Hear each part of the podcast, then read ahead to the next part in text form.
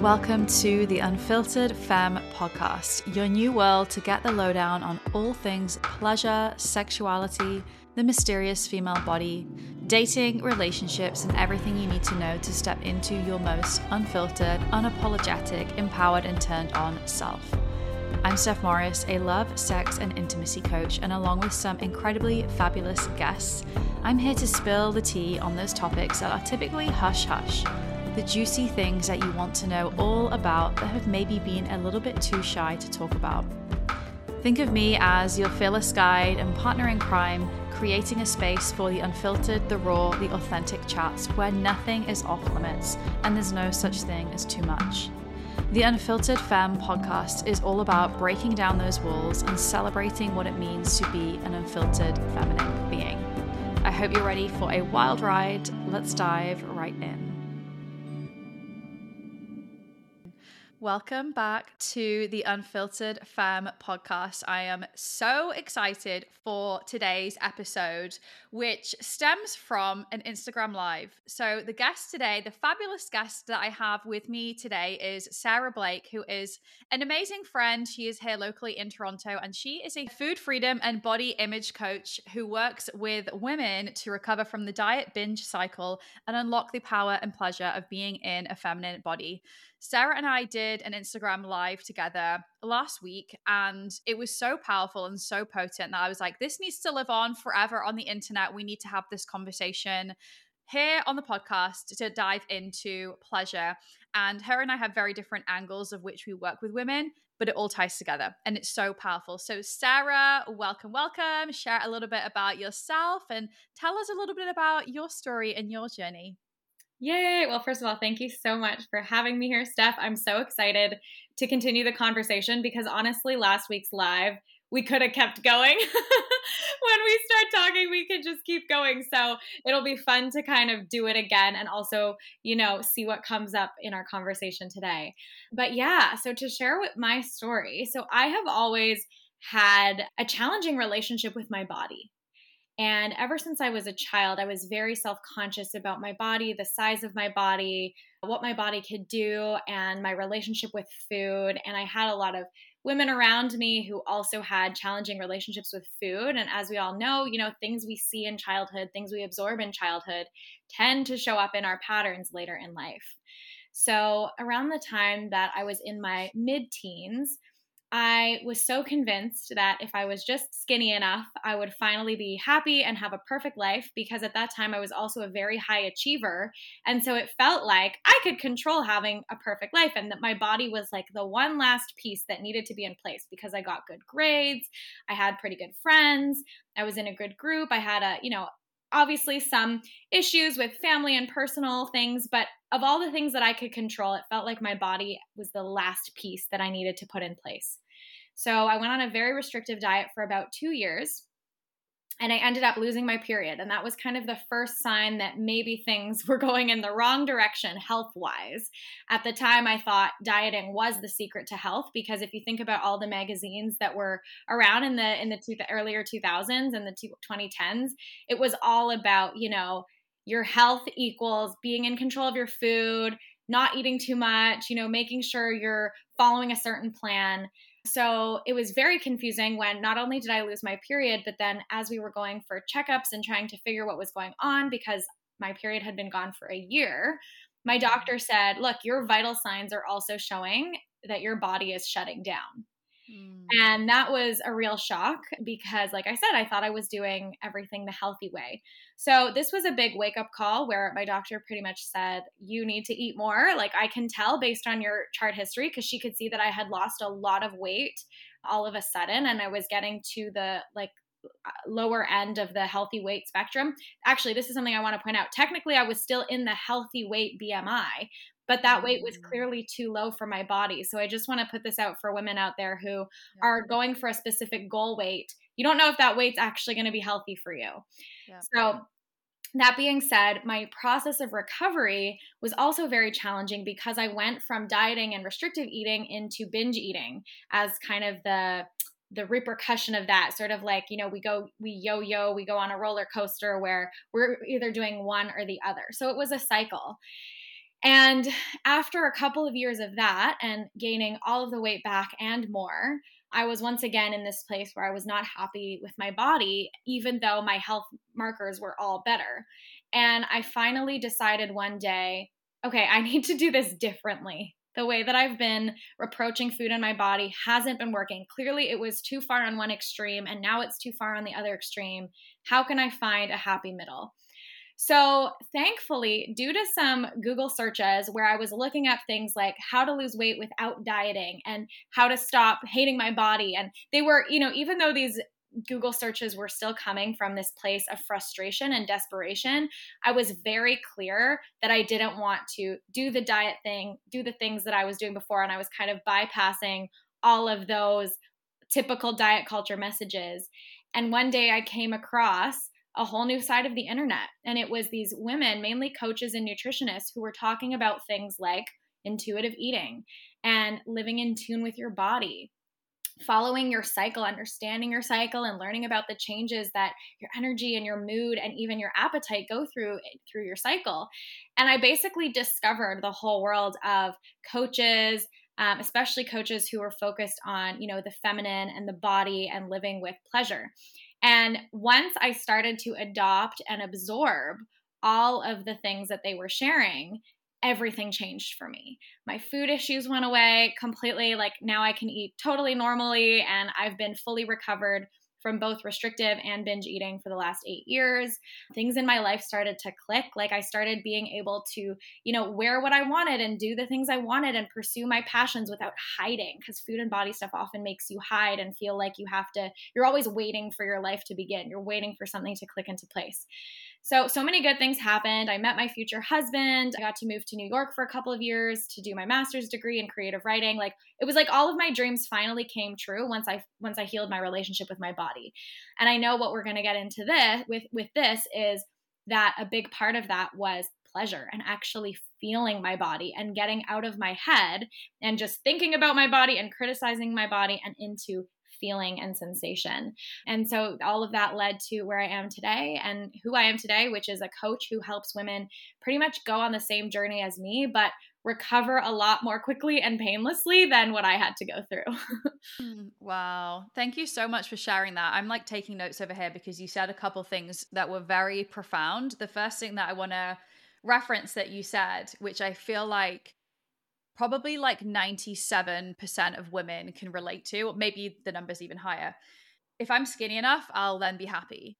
Like, yeah. how many of us have really deeply believed that for so, so long?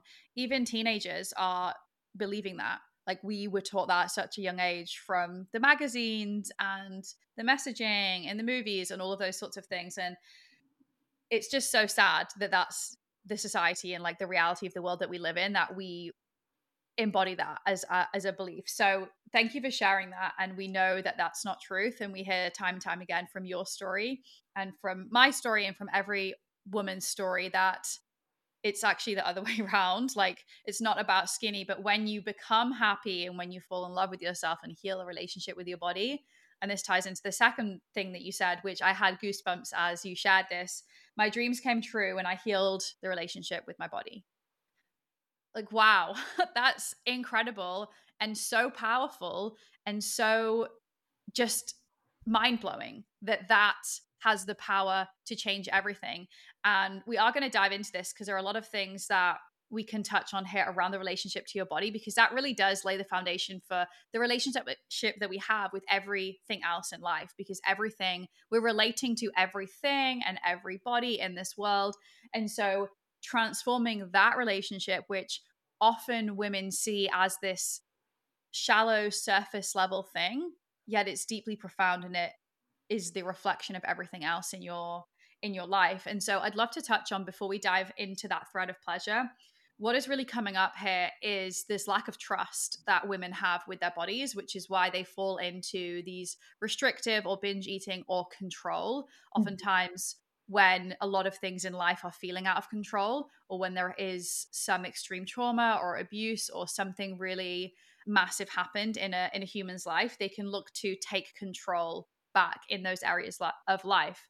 And so, really, at the foundation of this is this lack of trust. And so, I just love you to touch on that a little bit of what did that look like for you? Like, how did you start to find the magic and connect with that wisdom of your body and start to build that trust again? Because, especially the journey that you've been on and losing your period and being kind of living by the scales and living by those numbers like how did you reform that relationship to find this deep place of trust so that you could intuitively eat and trust your body's signals on that journey?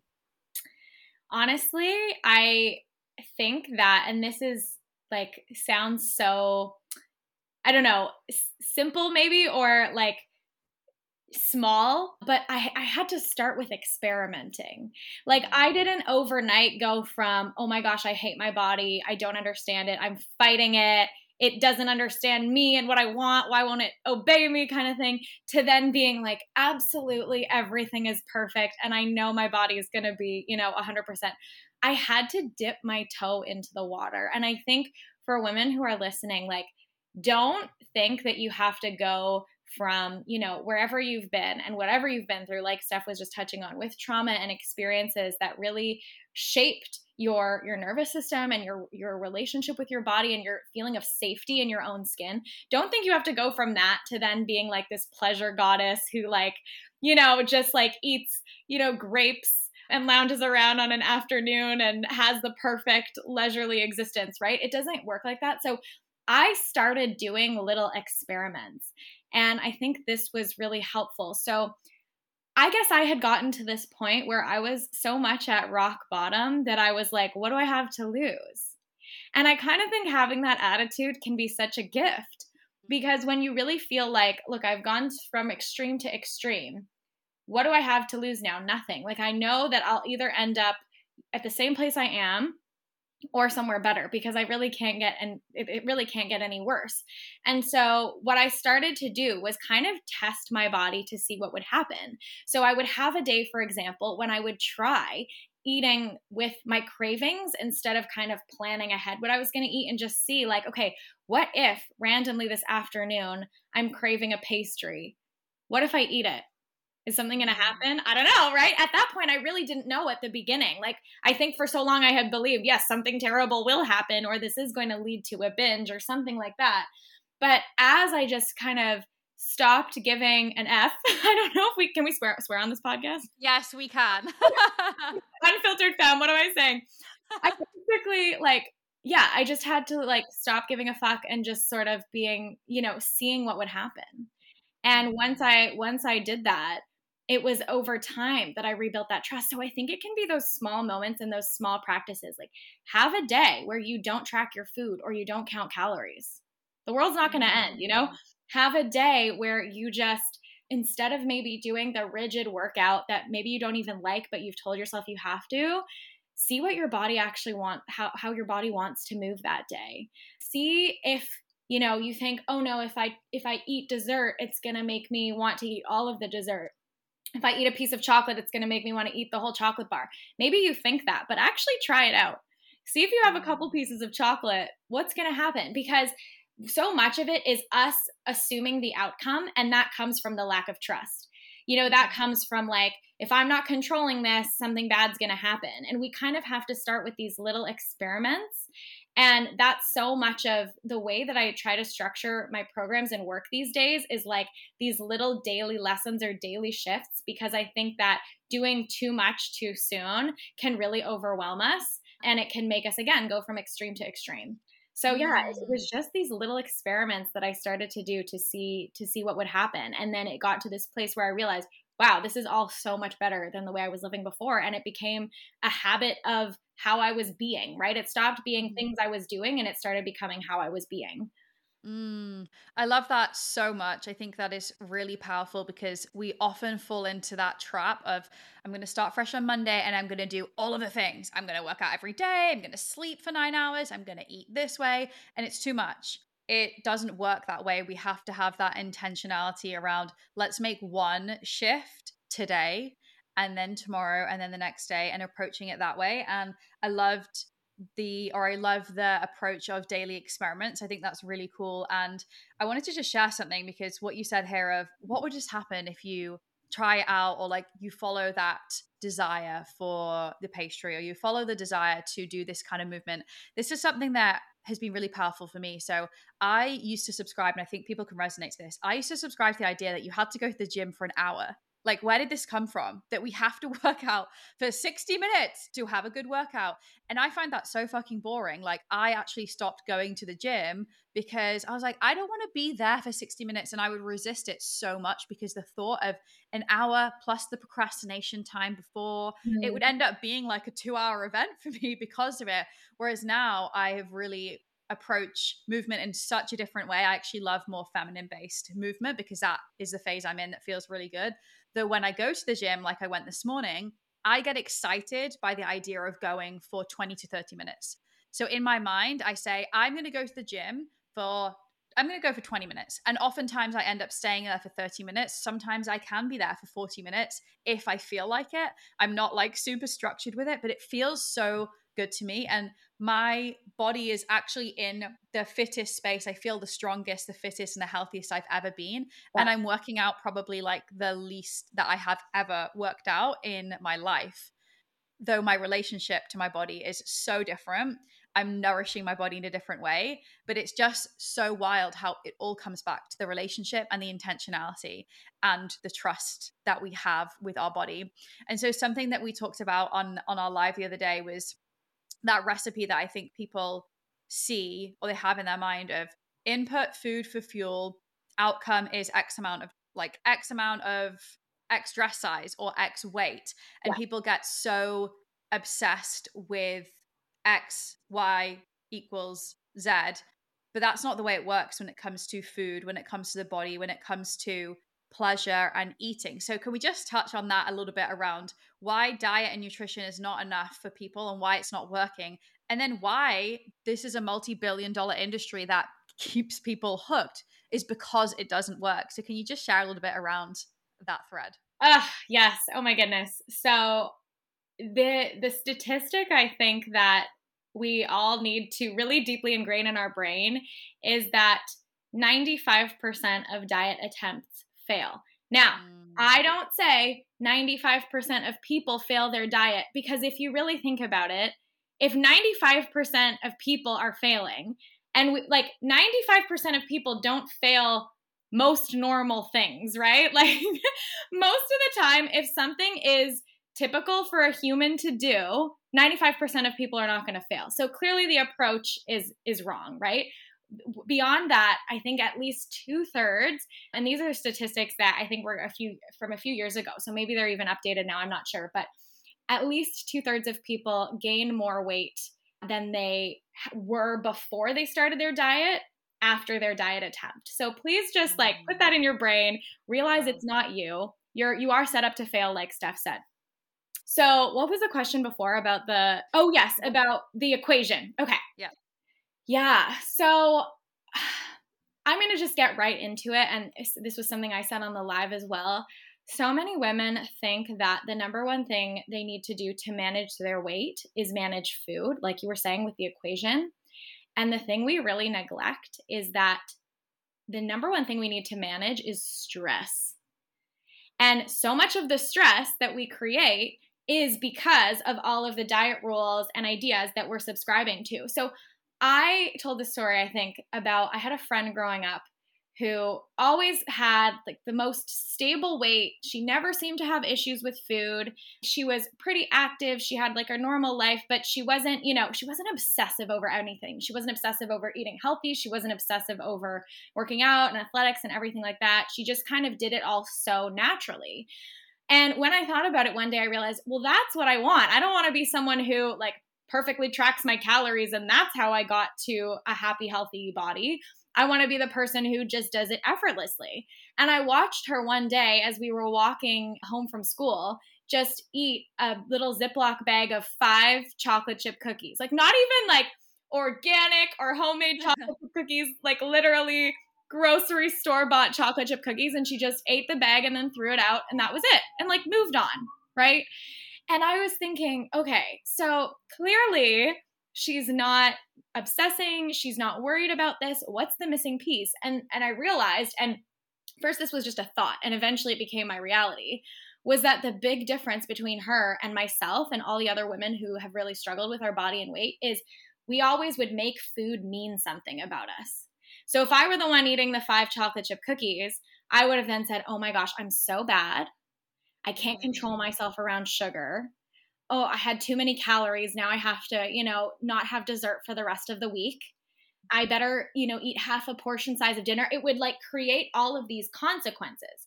Now, in some ways, the actual consequences would set me up for worse results. But one of the big underlying threads is that the stress of having consequences in my head would create havoc in my metabolism and my ability to be in that rest and digest state, which I'm sure we'll talk about, which is when your nervous system is actually able to properly absorb nutrients and metabolize the food that you're eating. You know, it would just wreak all of this havoc on my system and in my relationship with food. So I was like, now I want to become one of those people who can eat, you know, three cookies, four cookies, whatever I want, five cookies, and then just move on with my day, or who can eat pizza for lunch on a random weekday as I did yesterday and then move on and not make it mean something. So I think this is a thing. We've been we've absorbed so many ideas that we have to be totally in control of all our actions and that there's like this giant, you know, equation happening in the sky or or something where it's like, oh, you ate something bad, now you're gonna gain five pounds, and it just does not work that way.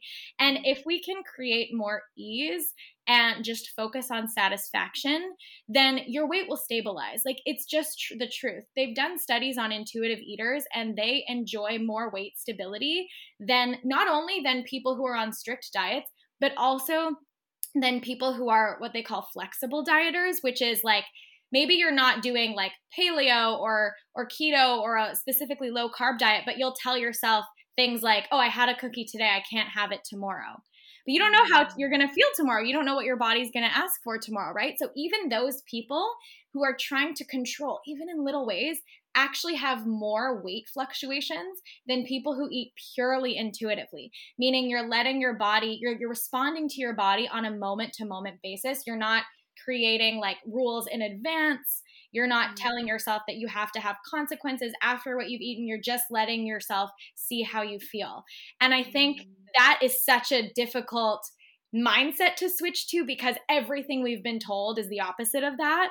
But that's why it works, whereas 95% of diets fail. You know, it's like you do have to make that really significant, almost mind bending shift to get to that place where your body can just be stable and land in the space that is happiest and healthiest for you.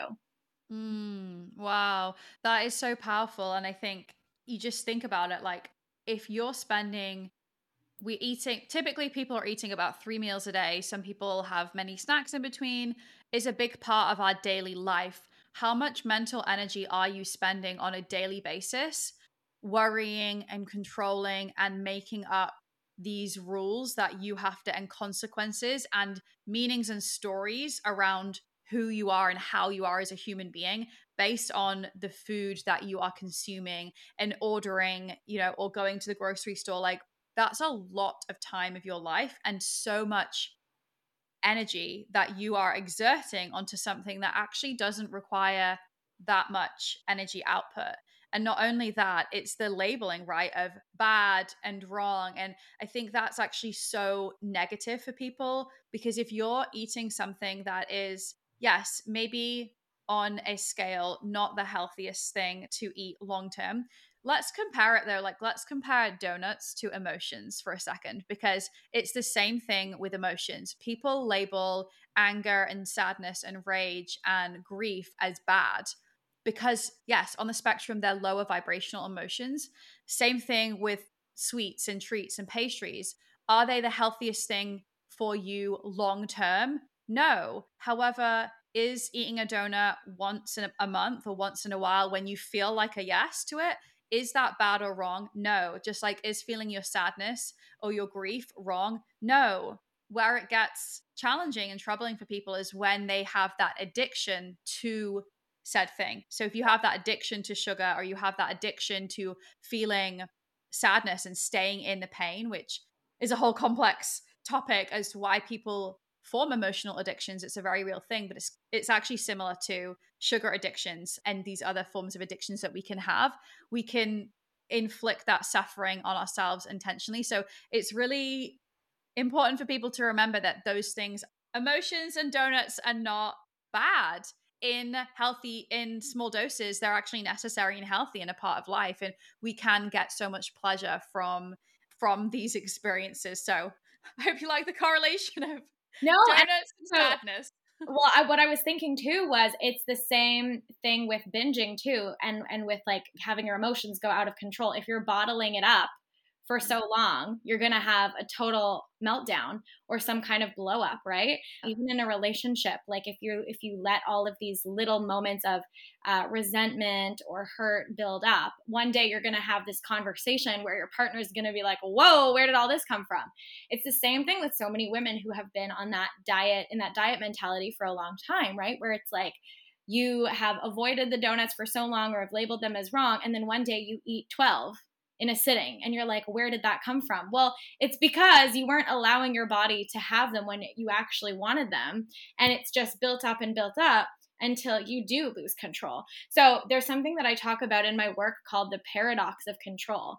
And it's basically that the more we try to control, the more likely we are to get out of control. And the less we try to control, the more we don't even have to think about control. I mean, it's not even about being in control with food or being in control of your emotions. It's more getting to this place where control isn't the issue because you're just able to ride the waves, right? You're able to ride the waves of your cravings and notice when you really want a food and you know it's going to satisfy you, or when actually I want something different, or I'm really looking for love, or I'm looking for joy, or I'm looking for pleasure. And you get to that point where it's like, maybe it's not the donut that I need, right? Or maybe sometimes it is. And it's the same thing with your emotions. Sometimes maybe you need to cool off and take a walk, or you know, dance or do some breath work. And other times, maybe you need to actually have a conversation with the person. But eventually, it becomes this process where it's so much more natural to figure out what you need. And it's not about like all of this planning and strategizing in your head about the best way to approach it which, like you were saying before, all comes down to that lack of self trust. So it really is all tied together in that way. But I think that it's so important to normalize like the human condition does work like that with control. The more you're restricting and holding something really tightly, the more likely it's going to just completely blow up in your face. Mm-hmm. and it's kind of like the laws of the universe. So we can now relate diet and food to orgasms to money to donuts like it all ties together right? Because the same thing the more we try and control if you've ever experienced scarcity or lack in terms of money the more that you control and the more that you're like i need this thing. I need this outcome or i need this i'm trying to control to make this much money. You push it away. The more that you try and control if you've ever tried to have an orgasm like you're so you're so goal oriented that you're like trying to like tense your body and squeeze it out. First of all, it's not satisfying, but the more you try to control it and push it out, it's like it doesn't work. And it's like the more you try and control to allow your bank account to grow, it doesn't work. You have to get to that place of surrender. So it all is coming back to trust. And it also all comes back to childhood conditioning. And it's complex yet at the same time, we talked about this, it's also simple. So mm-hmm. humans are incredibly complex. There is a lot more to us than I think the average human being gives themselves credit for. We have traumas, we have conditioning, we have the programming from parents, religion, society, teachers, upbringing, which has formed us to how we are living now. So we have this programming like a computer that was programmed under 10 years old that we are now living and undoing and upgrading the software every month and every year. Yet at the same time, it is simple. And so when we can get to this place of being like, I actually can't have controlled what has happened to me up to this point, but I am going to take responsibility moving forward. And I am going to take this approach of simplicity because it doesn't have to be so complicated. We don't have to do paleo for the first three months of the year then keto, then this, then that. Like it's actually very simple. Once we come into this place of trust and once we get to know our bodies and start to listen to the cravings, because the cravings are our bodies letting us know what we need, right? Like our bodies know what they need to eat, how to nourish ourselves, how to heal. And we can really use that information to build up the trust that we have with ourselves, build more satisfaction, and start to get more pleasure from our food. So let's talk about this notion of food equals fuel. I know you don't agree with yeah, that, and then kind of dive into that thread of pleasure mm-hmm. around food and how we can get there. Yes. Okay. I love this. Yes. This came up in the live, and I, I just like being able to share about this because there, so I will say, there is this one approach to the idea of food equals fuel, which is just basically saying, look, you need enough fuel to fuel your body to get through the day. And that I totally agree with. I think when people are saying food is fuel, what sometimes what they mean is just that think of it as your source of energy. That is true. However, there are limitations to this metaphor because eating for humans is not the same as gassing up your car, right? Your car does not have experience of taste, it does not have experience of scents and textures, and it doesn't have a craving for a specific thing, right? It can't experience satisfaction or satiation. Realistically, if you don't gas up your car, your car will be fine. You just won't be able to go anywhere, right?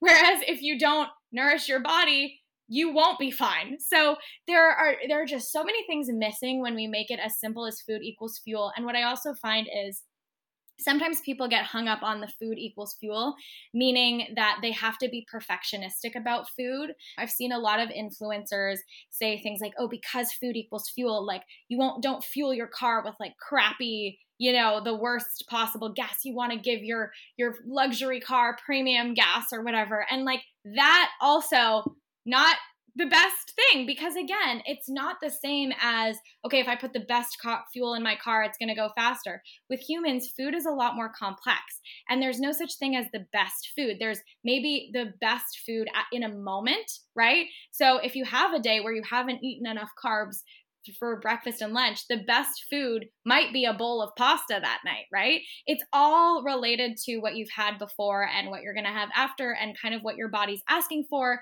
So many things influence our nutrient nutritional needs, like where we are in our cycle, um, the amount of physical activity we've done. I even remember one of the nutritionists that I've worked with in some of my programs because she has such a beautiful approach to food shared a story once of she hadn't had dairy for a while, and all of a sudden she was having these really strong cravings for cheese. Mm. And instead of judging her herself for being, "Oh my gosh, why am I craving cheese? I'm not eating dairy. This is so bad." Like, what's really the craving underneath that? Which some people might do if they believe if they believe that dairy and and cheese are are terrible and the devil and all that kind of thing. Which is, you know, how some people talk about food. Instead of that, she just started eating cheese and seeing what happened. And then in her next round of I don't know if it was blood work or some kind of functional test, she found out that her body was burning through calcium at this like wildly accelerated rate for some reason, right? So different health conditions can create these cravings and we don't have to judge them all the time. So wow. with food not just being fuel, we have to remember also that we are sensual beings and food is also a source of joy in our lives. All of us have been programmed to see food as something that's around about celebration, right? We have birthday cake, right? We have special meals around holidays. And it can be a problem if we see food as our only source of pleasure. And maybe that's something we'll get into as well, because mm. a lot of food issues come from not because you're enjoying food too much, it's actually because you're not enjoying it enough and you're not having another uh, enough other things that also bring you pleasure. So a lot of people think, "Oh, I have a food addiction." And it's actually like, "No, you're just asking food to fill a void that it isn't food's job to fill." Right? Mm-hmm. You're actually asking for connection and freedom and love from this thing that isn't designed to give you that. So, mm-hmm. food has a lot more emotional and sensory complexity than just being like fuel. And I think restoring food to its natural place means, yes, eating enough, but also allowing ourselves to experience the sensuality connected with food because that is the thing that's often missing that creates satisfaction. So, eating enough can create satiation, but I even know people, and I've had clients who are saying, I'm eating enough, but I'm still having cravings for chips or I'm still having cravings for cookies. And it's like you're eating to satiation, but you're not eating for satisfaction, meaning you're not eating the things that you actually want. So there are those two layers to it. And the satisfaction piece is really where the pleasure and the enjoyment comes in and the, the sensuality around eating comes in. So good. Like I have so many threads here. One, I want to touch on about the story around calcium. What if we dropped the labels completely around food? Because that story of that woman who so beautifully listened to her body had to put her ego aside probably to dive into again eating dairy. And i i cut out dairy dairy for many many years and it was a a big struggle for me and it was actually kind of painful emotionally for me to start eating it again. It was a bit of a struggle because i was so against it um, and i think that this is the problem when people obsess so much over labels and this isn't just in terms of food. Human beings love to label themselves and to because we want belonging right? So if i'm a vegan i can be part of the vegan community and i have a sense of belonging. And that's great and there's obviously more complexity to it because there's the ethical approach as well and as well as the nutritional approach. But the the struggle with that or the trouble for people is that they are then sometimes bypassing their body and focusing more on ego because of the label than actually being able to listen to their body. So, really, the invitation is what labels can we start to drop and just be intuitive and not have to put ourselves into a box in some other area of life, aka with food, where we are then not able to truly listen to what's going on internally. So, I wanted to touch on that because people love the labels. Like, I even know somebody who was like a die-hard vegan and then eventually their health was deteriorating as often happens with people who are vegans for a long time. Yeah. They can stop the health. Like short term it seems to be very good for you. Long term not so good. You get depletions in different nutrients and stuff. This person then was like i'm now an intuitive eater but was like die hard about the label yeah like, i'm on the intuitive diet and it's like how about you just drop the labels altogether and you just say i listen to my body and i trust my body to yeah. guide me like why do you have to give yourself another label. I don't I don't get it personally. I'm very anti labels. And that's one of the reasons why when I when I talk to people about this approach, I I just call it body-based eating. Like mm. do we mm. do I glean a lot from the intuitive eating approach? Yes. Are there other things that I'm drawing from in my work? Yes. But at the end of the day, like you said, I'm personally not intuitive eating certified because there are things even I see in that approach that I'm like okay, there are some things missing and there are some things we might need to shift and change. So I'm not here to, you know, preach like one way of doing it. I'm mm. just really what I see is our bodies were designed to know how to eat like mm. all other my my trainer actually said this um, in a post once because she uh, she has had a really difficult relationship with food and because of her athletic past like that was you know even more elevated, I guess.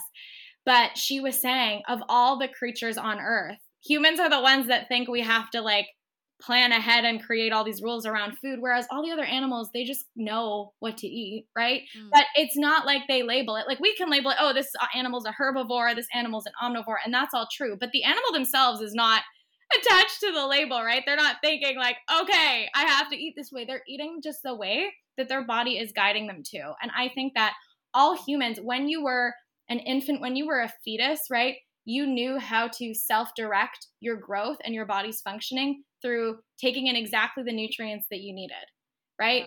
We parents are all instructed to let their their children to let their babies give them signals and then you're supposed to feed the baby on demand. Why? Because at least for babies, we all have agreed that they know what they need to eat and how much. And then something happens when we're growing up where all of a sudden we forget that we all came to an agreement that as babies, we are programmed with knowing how much and what we need to mm-hmm. eat. And then we lose that somehow. And it doesn't make sense. Why do we trust babies more than adults with That's making eating decisions, right? It's it is wild when you really think about it that way. Like little babies, their parents are responding to their to, to their children's hunger cues and they even actually say now with toddlers as well, toddlers may have wildly different appetites from day to day. But over time, when researchers have tracked that they get all the nutrients they need if you just let them kind of eat what they want from day to day over time. So some days they may want all the fruit, you know, mm-hmm. and they only mm-hmm. want fruit. And other days maybe they only want carbs. And other days maybe they only want chicken or something. But over time they're actually getting everything they need. And again, it's just this this matter of we have all been brainwashed to lose this trust in our body and to forget that we come programmed, designed with the ability to self direct our eating. So that more than anything is what I I really believe. Yeah. And thinking about the children example, then comes in the extra layer of complexity when parents say you have to finish all your food on the plate yep. and the child might be like but mommy i'm full. I don't want it anymore. And it's like you have to eat that to finish to get dessert. And then that also makes children bypass their own trust in their bodies and that's how it can start at such a young age right? It's it's very complex. That was the very first i've identified like doing this work on my on my own. I've identified that that those were the first instances i started to lose trust in my body were from listening wow. to other people and i actually even i think i have a post or a reel about this it was listening to uh, parents and authority figures about finishing my plate because i wanted to be a good obedient child and what I learned with that was it's better to listen to the authorities around food than myself. Who are the authorities as you grow up? It's diet culture, right? Mm. It's the mm. trainers and the nutritionists and the, you know, influencers who seem to know more than you and you just in, just naturally trust them because maybe they have a body that you want or maybe they tell you that they've been to school or they've studied these things. Without knowing your context, your situation, your history you start following their information and mm-hmm. then what happens? Well it probably is not going to work for you or satisfy you because it's not speaking or, or meeting your specific needs and then yeah. you end up feeling completely out of sorts with food and like why isn't this working for me? Why isn't this feeling good? Why aren't i getting results? Yeah. Mm. that's how it starts. there's no there's no one size fits all and we got to have that compassion for our younger selves and also compassion for our parents who did their best based on the the generation and the era that they grew up. Like for a lot of those like our parents was that post-war era where it's very different. Like food was scarce. They yeah. you taught to enjoy every bite or there's children starving in africa i'm sure everybody heard their parents say things like that and they did their best. But that's why there's a lot of undoing and unconditioning that we have to do now to take responsibility for what was handed to us.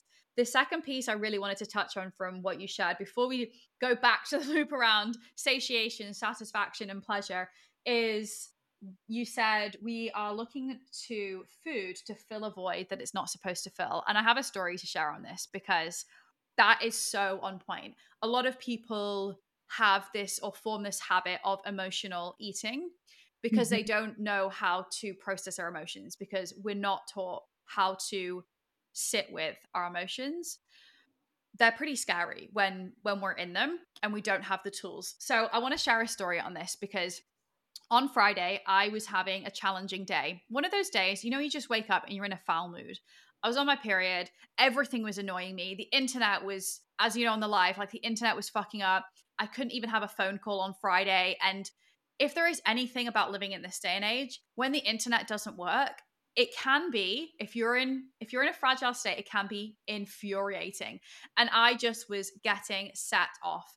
And it was bringing up this intense rage in my body and obviously i've done a lot of this work i'm very comfortable with my emotions i have all the tools to process it but as i was sitting with this rage that was triggered by the internet but clearly there was something deeper inside of me that was really coming through and i was feeling it my initial thought was I want to numb. Like it was so intense for me. I literally was like, I either want to go to the store and get a, get a bottle of wine. I want to go and get a packet of cookies or like chocolate or chips, like something to just eat, or I need to find something else. Like that is the default, even for me, like, and the work that I do. That was my default thought in my mind. And then I considered, I was like, if I drink, I don't drink very much. So if I was like, if I were to drink, why would I pay to poison my body. I'm not going to do that. I'm not going to eat sugar because I was like I don't actually want it. I had some I had some like chips and pizza last week and that felt really good and I actually followed it, but this is just an emotional response. So instead I did this really powerful 2-hour breathwork session where I expressed and really moved through so much grief and rage and sadness and anger that I had inside of my body and felt so good afterwards but and I was so proud of myself but I thought gosh, it's really challenging for people because they don't have this these skills and they don't have these tools. And it would have been much easier for me to just go and have a glass of wine or buy some sugar to temporarily fill that void. But exactly like you so poignantly said, that would be looking for at looking to food to fill a void that it's not supposed to fill. And there are other ways, but this is where it really is required for us to take responsibility and find the tools to support us with those deeper emotions because food is the surface level and it's the easiest thing to go to than to go i'm going to spend the next hour instead of working to cry and to to rage it out so i wanted to share that because it is it is a challenge it is a challenge being a human with such complex emotions yeah um i love that yeah. Yeah. So let's dive into now pleasure around food. So I actually would love to know what does it mean to you? What does pleasure mean to you in general? Oh my goodness. What a question. I love this. So I okay, I'm going to share this. This is actually something I share in in one of my programs and I'm planning to put this lesson into an upcoming program as well. Because I think that when I was growing up, I really believed that pleasure always meant like hedonism and like pursuing pleasure meant you only live for pleasure. And I think that's why for the longest time my life revolved around control, which was this whole sense of like, if I keep myself busy enough and doing all the right things, I don't need pleasure because I can just focus on, you know, performing and that will be satisfying.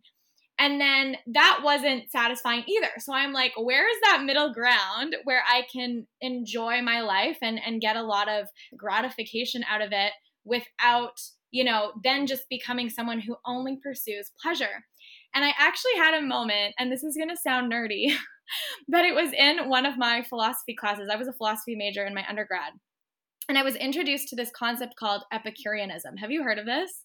Mm-mm. It's this ancient philosophy that now this is how I sort of approach pleasure with my clients who resist pleasure because again they think that it's going to be it's going to take over their lives and they're going to only do things that feel good. And sometimes we fear like if we only do things that feel good to us what about other people? Are we going to are we going to get things done? Are we going to ruin our relationships? Because we're only going after our what we want. So mm. because those are my fears and they're the fears of a lot of the people that i work with and also around food. People think that if they start eating pleasurable foods they're only going to eat chocolate and chips like you were saying and never actually eat the more nutrient dense foods. So this concept of epicureanism was basically this philosophy that this I think even kind of cult group followed in ancient Greece but it was actually so brilliant. And it was this idea of pursuing pleasures that feel good now and after. Mm. So for me, pleasure isn't like getting a hit and a fix. Mm. It's not like I'm going to go and, like you said, get that bottle of wine because tomorrow I won't feel good. Mm. It's doing things that actually not only have a beautiful effect in the moment where I'm getting that gratification and satisfaction, but then I also see improvements later on. So, for example, later after this recording, I'm going to a pole dancing class. And pole, I, I know you're smiling because Steph and I went to pole together. We love it. But pole is such phenomenal pleasure for me because the class feels great in the moment. It's challenging, it's also really expressive, and then after, I feel so connected with my body. So for me, pleasure are those things that create this ripple effect in your life where in the moment they're satisfying, but then after you feel good. And this ties in with food, right? I know that if I eat a cookie tonight, it's going to feel great in the moment and it'll feel great after. If I eat 10 cookies, it might feel okay in the moment, but then I'll probably feel sick after. So that's the whole approach I use to kind of teach people you know, pleasure based eating, body based eating, it's easy to follow when you, you your pursuit is I want to feel good now and also after. So mm. hopefully that all makes mm. sense because that whole changed my life. that was a very powerful response. I'm going to be taking notes from that, and that's it just hit you like you hit the nail on the head and it's so powerful for people to have that approach. So how can we give people like how can people give themselves a permission to do things like eat the cookie that they know okay one cookie is not going to make you feel gross in your body but yes 10 cookies with that much sugar is probably not going to feel so good because that's a lot of energy to process that's probably more than like what your body would actually like to have and then you're bypassing your body signals of like when you're full and when you're satisfied. So how can somebody get more pleasure from food in general and from the from the experience of eating but also around the things that maybe in the past they've seen as the sins? Like yeah. there's that whole oh my gosh like wait what's that program called where it's like the the sit they have like sin food. I just think that's so oh is it slimming world? Maybe i think it's slimming slimming world yeah, there's like the deadly sins or something of food. Like that is maybe it's a UK thing. Absolutely yeah. fucking wild to me. Like that it that is like the devil's work. They're like labeling foods as sins and then making people feel so much guilt and shame. Like literally they're trying to use guilt and shame, but that's how they get hooked in the cycle yeah. and still have to pay their monthly membership to go and be like embarrassed in front of everyone for weighing themselves. Anyway, that we could get into into a whole other thing but how can people start to experience more pleasure and give themselves permission to enjoy things that they maybe have would have labeled as as wrong or bad in the past? Yeah beautiful. So i think the number one thing is to recognize that your body will give you signals when it has had enough of a, of a, food. And I think this is important. I actually had a, a, really sweet soul reach out to me in the DMs and super vulnerably just share that she's afraid she'll never stop eating. Like she's kind of at that place in her, she's had a history of restricting food and now she's on the binge end of that cycle. And she was saying, Well, I'm really afraid I'll never stop eating. And all I pointed out to her was, Look, does eating whatever you're eating all the time in these amounts, does it feel good? No, right? That's already your body telling you that it doesn't want to never stop eating. So that's the shift we have to realize is that our bodies are giving us signals. If you feel sick after you've eaten too much sugar or after you've eaten just too much food that day, like you've overeaten your dinner or whatever, or if you've not eaten enough. These are all the signals that your body is giving you. Except the problem is we bypass that body signal and label it in our mind, right? So instead of just recognizing that, okay, this is just a sign that I ate more than my body was asking for, cool. Tomorrow I'll pay attention and, you know, find that more of that point of satisfaction and, and slow down. And this ties into what I'll talk about next, which is how we start doing that.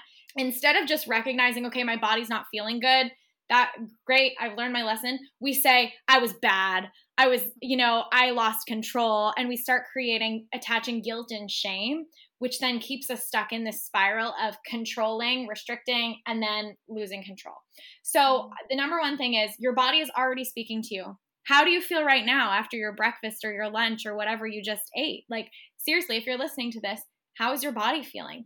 Notice on a scale of one to 10, 10 being absolutely ravenously hungry and one being satisfied, I don't need food, where are you right now? Like, start asking yourself these questions and just check in with your stomach. Your stomach and your taste buds are the two things that are going to tell you when you are satisfied with the food because the taste actually starts to decline after a while. I've had a client even describe it as like her tongue starts to go numb. She doesn't enjoy that food, right? And your stomach is like, I'm full, I'm done, I don't want any more. So you just have to remember that, number one. And then getting more pleasure out of food. I always like to give this image of like the French woman in Paris. The French woman in Paris how is she eating her meals, right? She's not standing up, rushing, running from one thing to the next. No. Number one, she probably looks fabulous. I also mm-hmm. know I'm stereotyping here, but this was also always a really powerful visual for me, and hopefully it can be for other people. She probably slows down. She lets herself try different things, right? It's not like, you know, you have to have, I think in, in North American culture, especially American culture, it's always like, okay, you're going to eat a salad. You're going to eat this huge salad and that'll be your thing, you know, or you're going to eat this like massive pile of vegetables. It's like, well, yeah, what if you have vegetables in your meal, but what if you also have a piece of cheese and a piece of bread and a little bit of this? It's like, let, letting yourself try different things, see what you're actually into, and then, of course, really enjoying it. Really mm-hmm. looking at each eating experience as an experience, sitting down, taking your time, allowing yourself to breathe more deeply, actually breathe into your belly. Often, when we're in those frantic eating or compulsive eating moments, we're breathing like so shallowly because we're feeling that guilt already, even before we've finished eating, right? So, mm. relaxing, activating that rest and digest, right? Through just really taking those moments to have a sigh and chew slowly, put your fork down between bites. Like it's basically just eating the way you would if you were in this fabulous restaurant in Paris with beautiful people all around you having the best conversation ever. Where the food is there and it's fantastic and you're all enjoying it, but you're also enjoying the full experience. It's not just fueling your body, aka shoveling the food into your mouth as fast as possible, but it's also not only indulging and not eating things that really nourish you. It's that beautiful in between. So mm. I like that visual of the fancy restaurant in Paris with beautiful people and great conversation.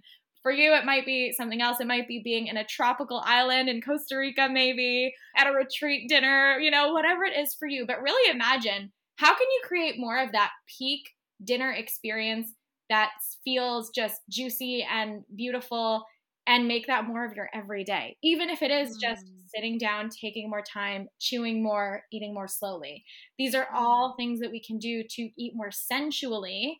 And the more sensually eat we eat, the more our body is aware, oh, I'm eating right now. So I had better activate my parasympathetic nervous system to absorb those nutrients and digest that food properly and yeah. metabolize it properly without holding on to excess energy because we're in that stress response, which is really the main way we end up with excess weight. So 100% the visual for me that came through i really love the the fabulous woman i'm also thinking like emily in paris vibes yeah. like but not the american emily like the what's that woman i can't remember her the like fabulous woman anyway what the visual came to me was kids because kids are yeah. experiencing their food they're touching it, they're smearing it all over themselves, they're eating slowly, they're looking around, they're so present. Yeah. There's a reason why it's a it's a full body experience that includes, you know, a big mess and textures and tastes and smells as if they're experiencing it because oftentimes they are experiencing foods for the first time bringing in that curiosity and that newness to food of imagine if i were eating this food for the first time in mm. my life how would i slow this down to be really present with it. Maybe this is the, the first and only time I'm going to experience this food. How would I engage with this piece of food, whether it is piece of cauliflower or a little sweet or whatever it is. So I wanted to share that. And then the second piece around the stress response in the body, and this comes back to food and diet and the narrative, is that we've been taught as women, suck it in. Like posing for a photo, make sure you're sucking it in. We have trained our bodies to engage those ab muscles so tightly for our whole life that that is restricting the flow of breath. And when we are breathing shallow only into our chest, and when we're breathing rapidly and not in a full deep belly breath, like babies breathe and their belly is expanding, and dogs are breathing and you see their bellies rising and falling, that's how we're supposed to be breathing. But thanks to the magazines and society we've been told to hold it in and that is restricting the flow of oxygen into our body and that is restricting us from getting into the parasympathetic response which is required for healthy and optimal digestion and for optimal health. So we have to give ourselves permission to release the belly and that can be so challenging for women to allow that belly to expand with each breath out. That was hard for me to to really let go of and not judge myself and not feel like other people were judging me as well for just breathing normally but it's wild wild wild wild. Yeah and i think you know just if that if it's still an edge for you at like we were talking about experimentation do it at home, right? Mm. You still find it really hard to do it when you're out and about and you notice yourself. At least try it out at home. Notice how much better you feel, right? Again, these were little things that you get to try piece by piece, step by step. And then eventually it will become not just something you're doing, but a way you're being, right? But it's like mm. let yourself experiment and see how different you feel. Mm, so powerful. One more thread I wanted to touch on from the client message or the the beautiful woman that reached out to to the DMs saying, I have this fear that I'll never stop eating if I allow myself. It's the same thing with people feeling their emotions and why they suppress their emotions, which all ties back into food.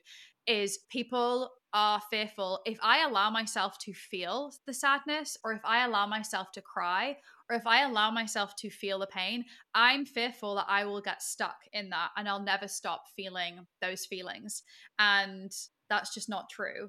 It's the same thing. Once you once you sit in it and you have the tools and you learn how to engage with these emotions just like how you learn how to engage with food you live from this empowered place. So it's just i'm loving the correlations that we can keep tying back between emotions food just everything that we've tied together so beautifully here because it is also connected and so powerful so let's dive into a little more of like actionable tips how can people calm down their body? How can people activate that parasympathetic, that rest and digest state when they are engaging with food and to get more pleasure from the the things that they're already doing, the, the food that they're already eating, how can people, like, what are some actionable tips that people can start experimenting with on a daily basis? Yes, I love it. Okay, well, like I touched on in, in the previous response, I think the one of the best things you can do is sit down at a table because how many of us rush through our eating? We're either standing up. I used to pretty much only eat my breakfast standing up. Like i would just eat a piece of toast and then move on because it was part of getting ready for the day you know? Mm. and i it was just such a routine. And i didn't even realize at the time oh this breakfast isn't actually enough and no wonder it was setting me up to have these binge urges later on because it was so much just part of a robotic routine that I was doing that I didn't realize I'm not getting satisfaction. This 100 calorie piece of toast clearly isn't enough to fuel my entire mm. morning where I'm probably doing my most creative mental work, right? And so then later on, I would feel this deprivation. So sitting down allows you to feel more at rest, right? and it keeps your body from being in this stressed like activated i'm about to go do something state so please mm-hmm. everyone as much as possible for an experiment even if you're used to you know having your meals on the go or eating quickly even with snacks too like yesterday i was about to make dinner but i noticed that i was kind of hungry i'd just gone on a walk with our dog and i realized i don't have enough brain power to make dinner i actually need a snack mm. before i make dinner and i just got a piece of cheese and an apple and I could have been eating it while I was making dinner, but I said, no, I need a moment to digest this properly and to really just like pause. Because eating also gets to be this beautiful moment of pause and relaxation in our day. And so many of us will reach the end of the day and feel like we need, you know, sweets or we feel these urges to binge on food because we didn't actually allow that the eating moments that we had in our day to feel like relief and rest, which they're supposed to feel like. So, sitting down. I love the advice that you were also sort of corroborating about sighing and taking a pause before you eat. And you shared something on the live about gratitude and taking that mm-hmm. moment right before we eat. How many cultures and religions have some kind of prayer that you say before meals? And mm-hmm. something that I was saying in the live was that this is not just cultural, this is physiological, right? It actually helps our body transition from the day to day doing things, busyness, maybe a little bit reaching more towards that fight or flight, kind of in that in between zone, into a full rest and digest. Okay, I'm here, I'm present. So that's another beautiful thing. And I love telling people as they're eating their food, take a moment to sigh every so often or just mm-hmm. go because when you're doing that you're actually vibrating your vagus nerve which needs to be um, activated to stimulated rather to get you into the rest and digest and then of course i think it's choosing the foods that you want to eat and really enjoying them with your five senses you were talking a lot about you know and noticing textures and smells and i love the comparison you said about like the organic banana or like the the local banana versus the banana that flew somewhere from far away. I have a similar story. Recently, I so one of my favorite flavors of ice cream is mint chocolate chip. And I hadn't had it all summer and it was on sale at the grocery store and I bought it and I brought it home and I took a got a bowl of it ready And I took a bite and I was like, this is disgusting. And then I looked at the package and I realized that it was like one of those, it wasn't exactly ice cream, it was labeled as frozen dessert. So I feel like they can only use ice cream when it has a certain proportion of like cream and milk. And this one had mm. more filler in it. And mm. it's still sitting in my freezer because I'm like, it's not that good. So, another thing with eating, sometimes when we're mindlessly eating, we're eating things we don't even really like, but we're just shoving things into our mouth because it's become this robotic exercise. So really start create thinking about creating your best bite. If there's something that you're eating on your plate that you're like this is really satisfying, have more of that. If there's something else that you're like this isn't really hitting the spot, don't have more of it, you know, maybe save it for later, maybe tomorrow it will feel good or if it's something like that crappy ice cream that I bought that isn't good, I'll probably end up throwing it up, throwing it out. Unfortunately, right? That doesn't happen very often, but it was just the kind of thing that I'm realizing now that I'm so much more aware of the quality of my food with this practice of sensual eating. It's very easy for me to realize this is not this is not actually nourishing, it's not satisfying. Probably all of the chemicals in it are just making my body react in this weird way. So I think mm. using your five senses to really enjoy your food and recognize what's tasting extra good right now, what's feeling really satisfying right now.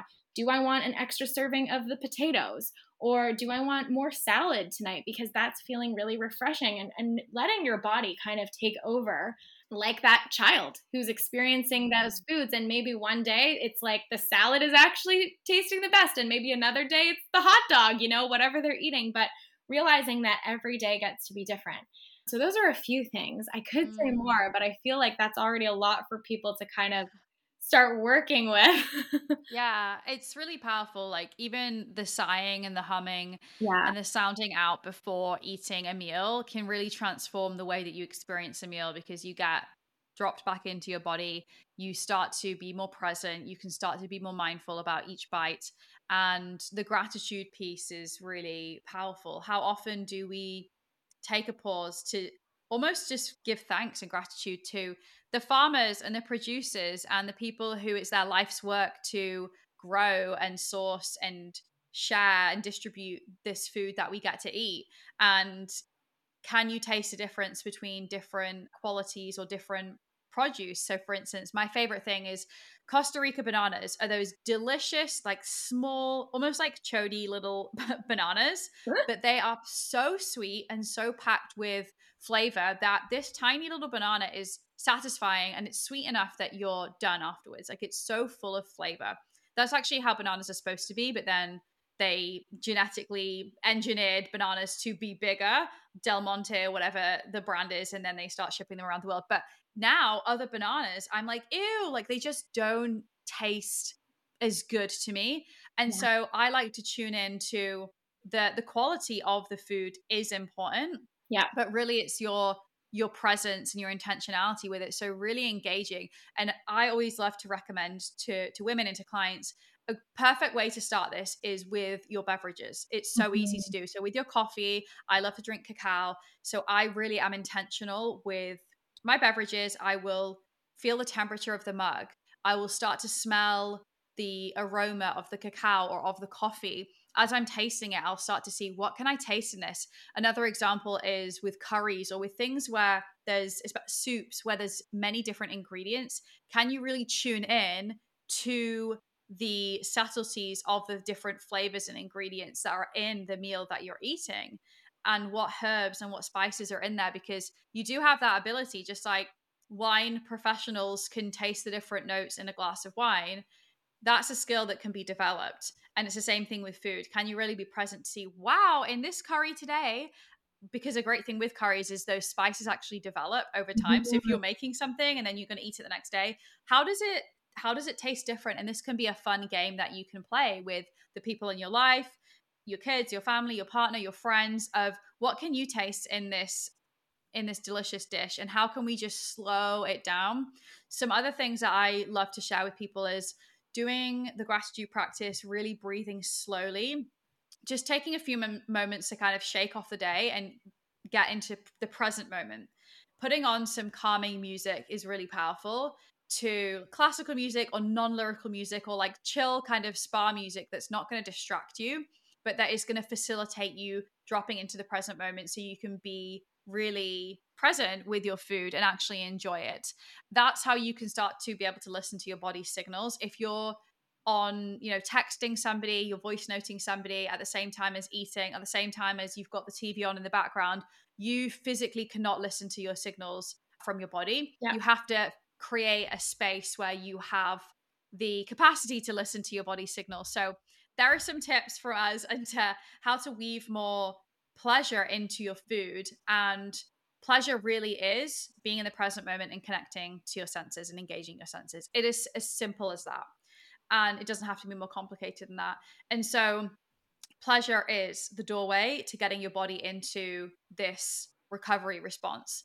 And when you're focusing on having more pleasure, this is how you can really regulate your body. This is how you can regulate your emotions. This is how you can regulate your eating and your food skills. And that's how you can end up regulating your your weight and your body's place that it is in because your body has a natural way of being. If you can slow down and trust and connect and find pleasure, you can trust that your body's you will regulate back to its natural state of being, which is obviously a process and a journey. So, thank you for sharing all of your wisdom. I have a few questions that I'm going to ask you to wrap this up, but is there anything else that you would love to share or love to just drop before we close out for today? Yeah, I think one one thing I just want to mention as well because there's so with pleasure we've been focusing a lot on pleasure with food, but one thing I want to share as well is that my part of healing my relationship with food was also focusing a little bit less on food and looking for other moments of pleasure in my life because i think that sometimes with all the tips we're sharing and how you know it's it's almost like you're going from eating in 2D to 3D when you start these practices of eating more sensually you can easily turn that into like another obsession where it's like Mm-hmm. I have to always give myself 45 minutes and sit down and be 100% relaxed and I can never check my phone and it can become this other form of of rules. And so another thing I want to share and this is why in my programs and in my work we always everything we do it's always like 50% yeah we're focusing on the food because diet culture has really messed up our relationship with food but the other 50% is like your lifestyle outside of food and how satisfied you're feeling in in your life and how much joy and enjoyment you're getting out of other things. Like what you were saying about with, you know, you needed to do that breath work. It wasn't that you needed to get the cookies or the wine. Feel how else can we fill that void? I think a lot of women are really deprived of pleasure and enjoyment because not just from food and the diet culture stuff, but also the hustle culture Mm-hmm. productivity overachieving culture where we're not having moments of genuine enjoyment and restfulness and relaxation and and satisfaction in our day. So I also want to say if you're listening to this and you're feeling a little bit overwhelmed about this process of relating to food, also recognize that 50% of your recovery, of your weight stabilization, of your healing journey is going to be just creating the life. So I like to say it as the life you would have when you stopped waiting on the weight.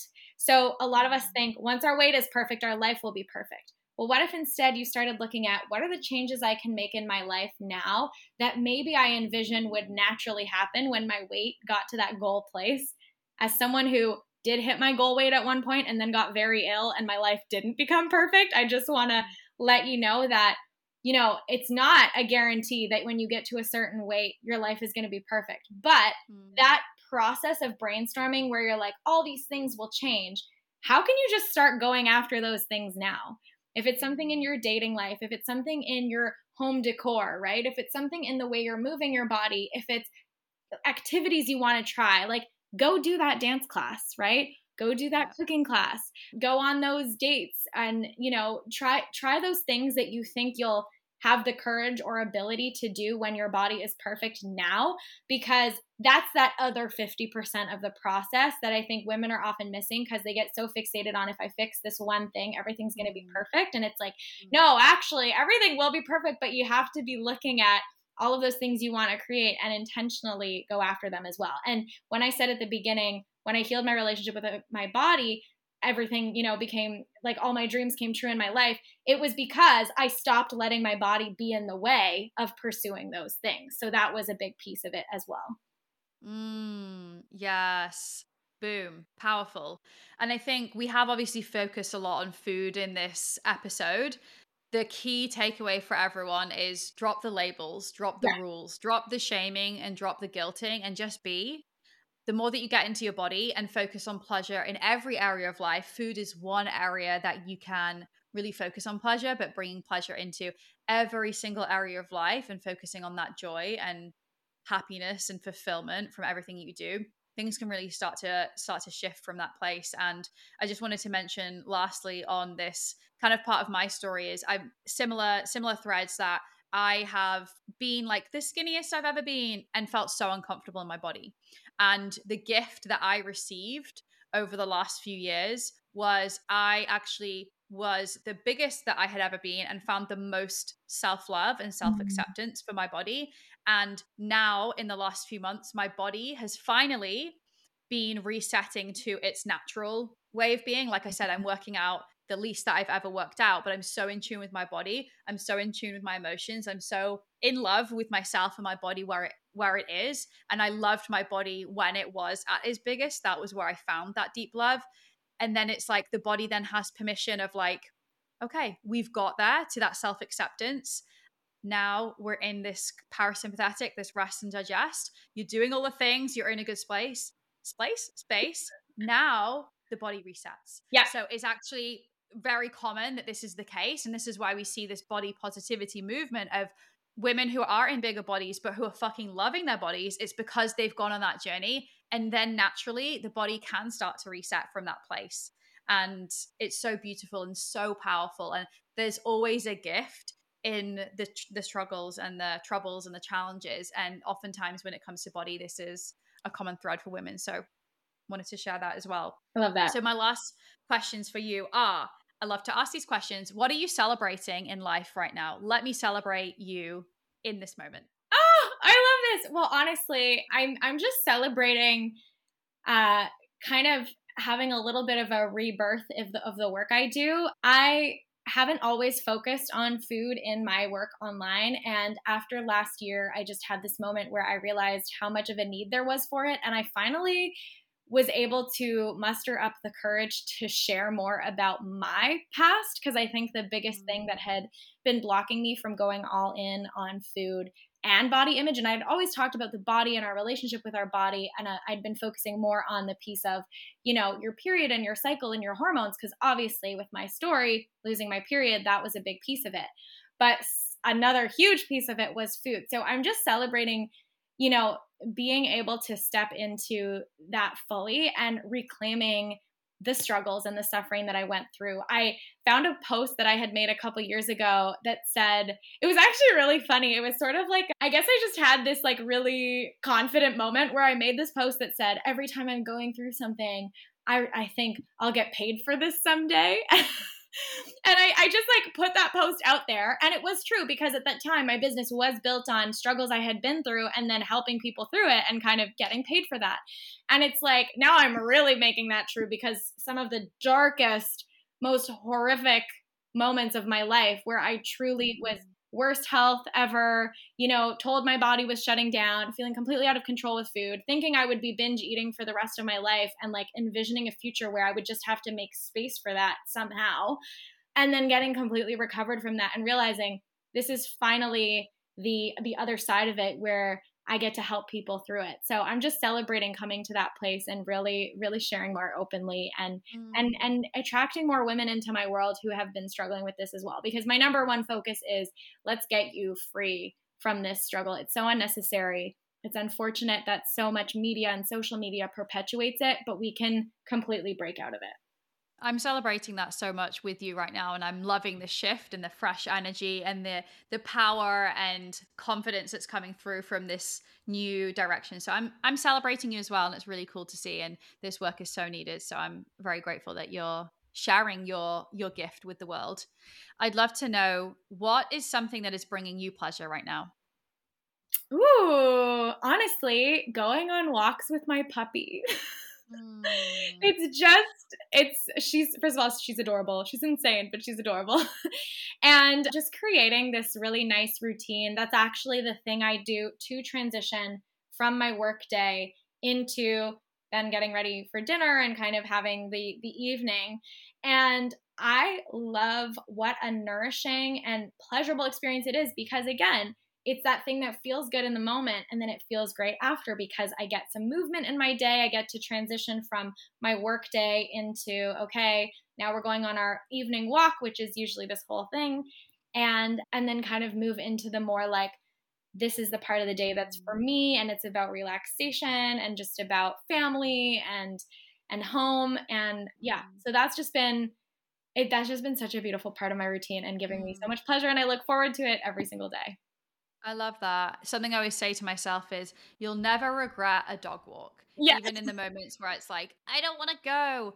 The I mean the the joy that I get from watching my dogs just experience they are pleasure beings it is so powerful it's such a great way to connect with joy and pleasure is through animals so i love that also and obviously this whole episode has been about this next question but to summarize in a few words what is something that you wish every woman or every human being on the planet would know or experience uh just that sense of working in partnership with your body instead of fighting against it or feeling like you have to be in control of it. There I had an I I used to offer a coaching program. I basically offer I've always kind of offered the same coaching program but it's just gone by different names because I've always kind of done the same thing in terms of helping women reconnect with their body uh, with slightly different focuses over the years obviously. But my coaching program used to be called Mind and Matter because I actually found last year this piece of paper that had what was called thinspo back then, like inspiration mm. to be thin. And I had written out as a teenager all of these quotes that were supposed to motivate me to like lose weight and be skinny. And one of them was mind over matter. And what I believe is that the number one thing I've had to shift in my mindset and my approach to life, food, body is that it's mind and matter. Yes, mindset is important, but the matter is also important. And we were given bodies to work with, not to fight against. Our bodies have certain needs that maybe are inconvenient sometimes. Maybe sometimes you're like, I wish I didn't have to sleep as much as I do because I'd rather be doing other things or wow i wish i didn't have to exercise because i'd rather be working on my business or working on these other things but it's like okay stop thinking that way and recognize your body does have these needs and the more that you allow yourself to meet those needs and the more that you can see that you know your body is not doing this because it's out to get you it's there to give you something you realize wow thank thanks to getting that sleep I've had I'm in the best mood ever today. Thanks to mm. ha- doing that exercise that my body was asking for, going for that walk, doing that movement, going to that dance class, I'm feeling more creatively refreshed than I was before. So recognizing like meeting your body's needs are actually going to support your mind and allowing your mind to be in that positive like you said high vibrational state will also support your body. So it's a partnership. So i really want people mm. to recognize that it's a partnership. It's not one over the other. It's it's they're meant to work together. Mm, super powerful. Thank you for sharing that. And i also had thinspo. I think even like i think around like 2013 2014 even into 2015 perhaps i still had that mindset and that mentality so not that long ago. I mean, it seems like a lifetime ago now, but it's just wild because that's still obviously in my in my adult years. Yeah. But thank you, Sarah. I've loved this conversation. I feel like this is going to be super powerful for so many people as it's food and body is something that I think every woman has had her own struggles with. So I'm really excited for people to dive in and experience the juiciness and the depth of this episode. So if people are interested and want to experience your magic more of it, where can they find you? Yay! So you can find me on Instagram at the luminous body. And I would love you if you resonated with this episode to go right to the link in my bio and grab my free pleasure fed body guide.